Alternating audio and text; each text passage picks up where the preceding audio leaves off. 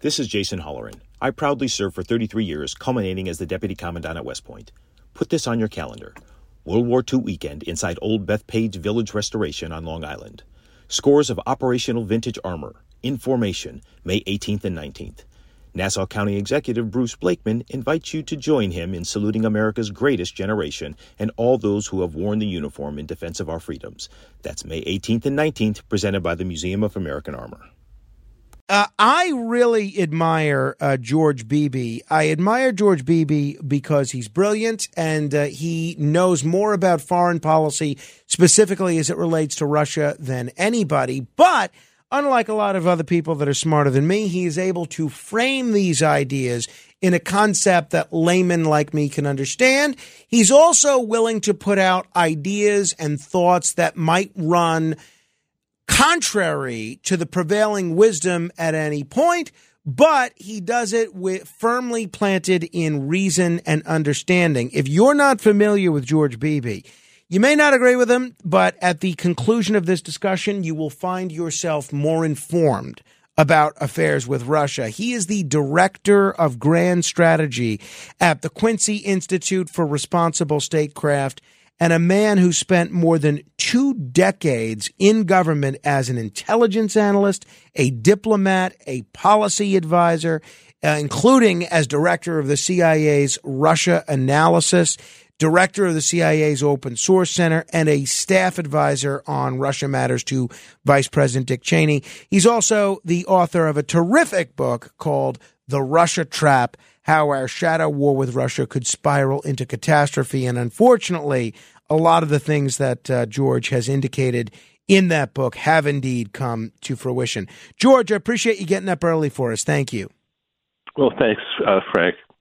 Everybody is talking about uh, what is going on in uh, Russia. It was initially described as a coup attempt then a rebellion, then possibly the onset of a civil war. And now it looks like things have calmed down a little bit.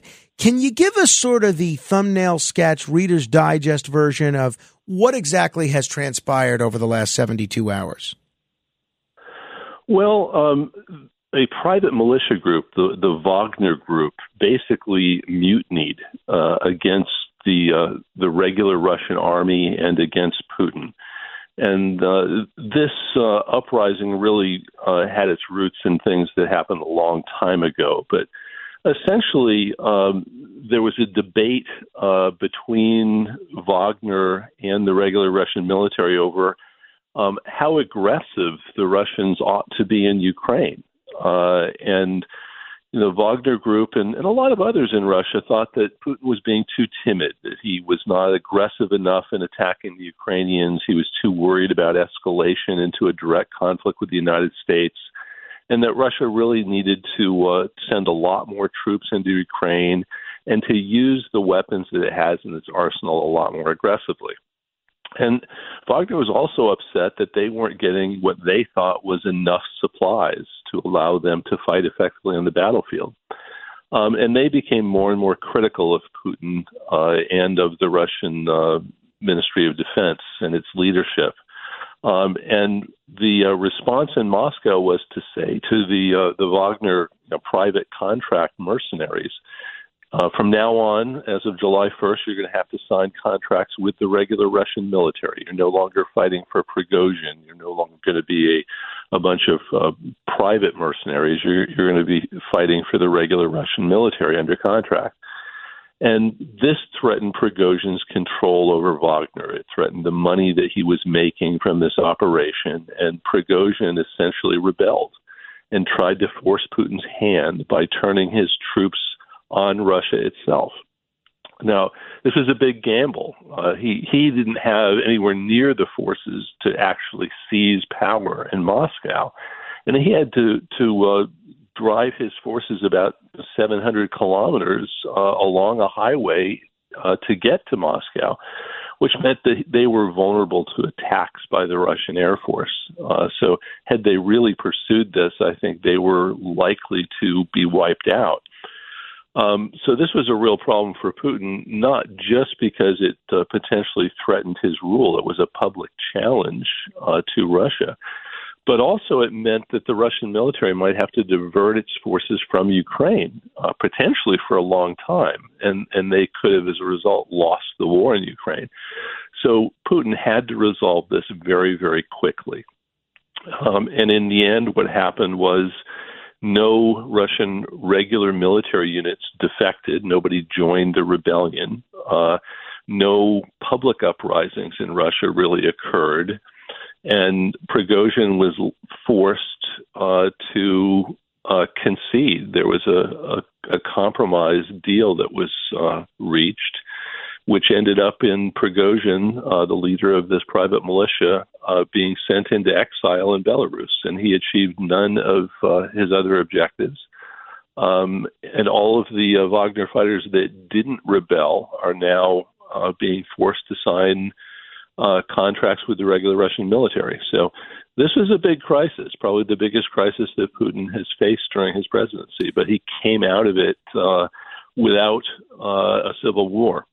Wow. So um, the the main character here, Prigozhin, that uh, people were saying was uh, leading this attempted coup initially, the head of the Wagner Group.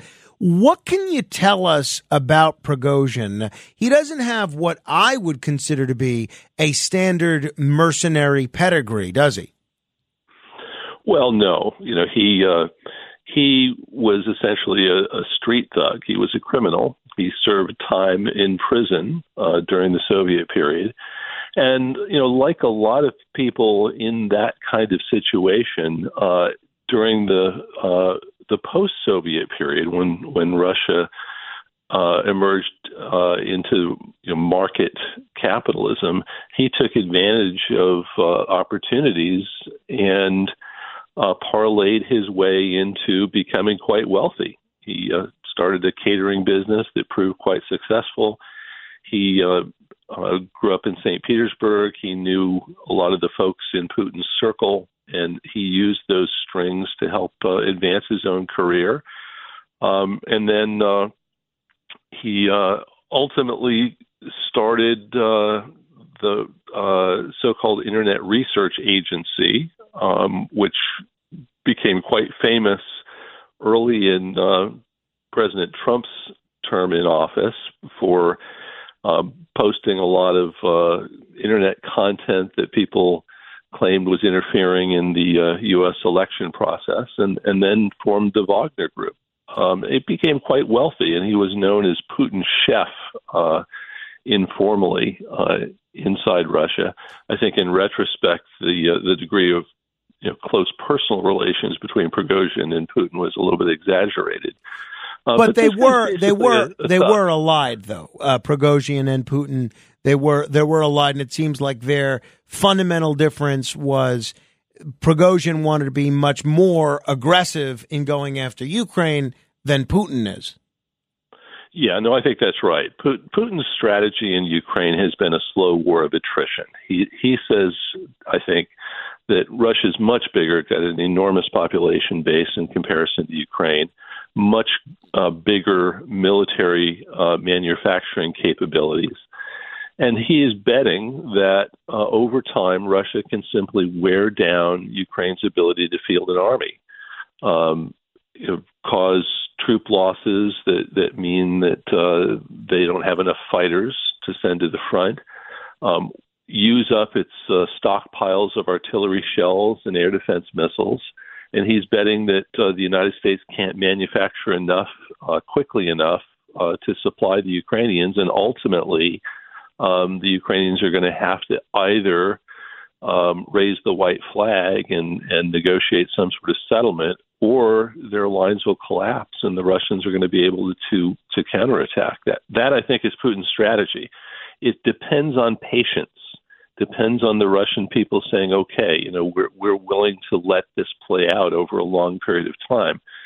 And uh, Prigozhin and company didn't have that kind of patience, and and uh, you know the setbacks on the battlefield that the Russians have faced have really challenged Putin's strategy. Uh, so it's a bit of a gamble on on Putin's part, and and there are a lot of nationalists in Russia that think that this is unwise, that Putin needs to deal a decisive blow to Ukraine now and get this war over with. What I think is funny about this uh, Prigozhin uprising is that the reaction in the in the the U.S commentariat has been, "Hey, let's side with Prigozhin." Right. Th- that's why I'm listening to what you're saying and making sure I'm clear on what you're saying because I mean it seemed almost I was watching CNN on Saturday, uh, reading a lot of the other coverage and the New York Post, the so-called conservative papers, the so-called liberal papers, the New York Times, and they're all almost cheering him on. Uh, and it would seem to me that would be a much worse situation for the Ukrainians. Well, you know, th- this would have been good for the Ukrainians if Russia descended into a real civil war. There's no way that Putin could have prosecuted essentially a two-front war where where Russia's at war with itself at home and trying to prosecute a war with Ukraine. Um, that's one of the reasons why Putin absolutely had to resolve this situation quickly, either through decisive force against Prigozhin uh, or striking a deal. Um, the the uh, so the outcome of this, I think, avoided the the worst case scenario for Putin and Russia, and it really closed uh, a window of opportunity for the Ukrainians on the battlefield. Now, had Prigozhin won, then I think a bunch of people would have come to power who were ready to go after the Ukrainians with everything that the Russians have. Um, and, and Putin hasn't really done that yet. He he could have done a lot more to try to end this war quickly than than he has. So um, the the idea that uh, you know Prigozhin represented some sort of peace process for, for Ukraine was was uh, always ridiculous. The um, how is the war going at this point? We hear all these reports, and it seems so difficult to uh, separate propaganda from the Russian side and from the Ukrainian side from what the actual facts on the ground are. From what you can tell, how is the Russia Ukraine conflict going? Well, um, right now, I think the uh, counteroffensive that the uh, Ukrainians have launched to, great fanfare is going very poorly. Uh, the Russians had a long time to build defensive fortifications in, in all of the areas that were likely targets of the Ukrainian attacks. And those defensive fortifications are quite formidable. Um, and the Russians uh, sent a lot more troops into Ukraine. They've got uh, somewhere between 150,000 and 200,000 in reserve who are waiting to be deployed as necessary, depending on on where the Ukrainians might go in all of this. And the uh, the Ukrainians face a very formidable problem here. Um, attacking entrenched, uh, fortified defenses is not an easy thing to do. They're doing it without air superiority. Uh, the uh, the Russians have uh, a largely still intact air force that they can deploy uh, against these attacking uh, troops. so far, they seem to be doing that quite well. Um, and the uh, Ukrainians do not have uh, numerical advantages on the battlefield. Um, generally, the rule of thumb for an offense is that you want to outnumber the defenses by three to one uh, margin. Mm. Uh, that's almost in reverse right now for the Ukrainians in attacking uh, the Russians. And so it's not surprising that they're uh, really not doing very well in this counteroffensive. They they haven't even penetrated past the first echelon of uh, Russia's multi-tiered uh, defensive fortifications. Um, they've taken pretty heavy losses, and uh, Ukrainian officials are admitting that this is going slowly and that they are facing some some very difficult uh, Russian resistance. Now, if the Ukrainians are admitting that uh, publicly, you know this must not be going very well. Um, now they are saying, look, you know, we haven't uh, committed the bulk of our forces yet. You know, the the main thrust of the counteroffensive is still to come. The problem with that argument is that historically, um, most defenses, if they haven't started to make progress, you know, early on uh, in in the attacks, generally never do well. And uh, I think the Ukrainians are really up against some stiff odds. They had a brief window of opportunity, I think, with this Prigozhin uprising, which, you know, had it been successful, really would have crippled the Russian war effort in Ukraine. But the fact that Putin was able to resolve it so quickly, I think, means that uh, that window of opportunity for the Ukrainians is all but closed now. So I think they're facing a pretty difficult uh, set of odds on the battlefield. The um, so many of the headlines today on this story all say the same thing, which is that even though Putin survived this, he's weakened, a weakened Putin, and that maybe this will send a message to someone else to try the same thing, and maybe even Prigozhin himself in the future. Is that how you see it? Is Putin weakened, and does this embolden any other would be uh, rebels? Well, I think a lot of Russians, particularly the elites in Moscow and St. Petersburg, have got to be asking themselves how Putin could have allowed the situation with Prigozhin to spin so far out of control. Um, you know, he settled this quickly, and, and I think a lot of Russians have breathed a sigh of relief that the immediate crisis is over. But one of the things that Russians look for in a leader is somebody that can maintain order. Uh, they don't want things spinning out of control, and they started to uh, a couple of days ago in Russia, and, and that has to have shaken a lot of people. Now, I don't think there's an immediate threat to Putin's rule, but I do think that over the longer term, this has been a blow to his image inside Russia. Um, and, and Russians are looking at a presidential election in uh, 2024. Putin is going to have to decide is he going to run again? Um, and this incident may well be a factor in causing some Russian elites to think that, that maybe it, it could be time for somebody else to take over. Now, they're not going to do that in the middle of an, an uncertain uh, war in Ukraine uh, things are going to have to change on the battlefield. But um, I do think that uh, over the longer term, uh, this has done some damage to Putin. Now, is there going to be another uprising like this anytime soon? I doubt it. You know, one of the things that was clear from this was that nobody joined the rebellion. You know, Prigozhin more or less rolled the dice, hoping that people would join his cause. They didn't. Um, and a lot of people that might aspire to this sort of thing in Russia have got to have looked at that situation and say, okay, well, time is not right for that sort of thing yet. So I don't, I don't think there's an immediate threat of some sort of coup. Uh, but over the longer term, yeah, I think uh, you know Putin Putin took a blow from this politically. All right, George, we're going to have to end it there. I appreciate the uh, I appreciate the time very much, and uh, appreciate the insight. My pleasure, Frank. Thank you. Thank you, uh, George Beebe. He uh, is with the Quincy Institute, but you should also check out his book. It kind of ends before this Russia Ukraine situation, but it was very much predicted. It's called The Russia Trap How Our Russia, How Our Shadow War with Russia Could Spiral into Nuclear Catastrophe. It is a book everybody in Washington and Moscow should read.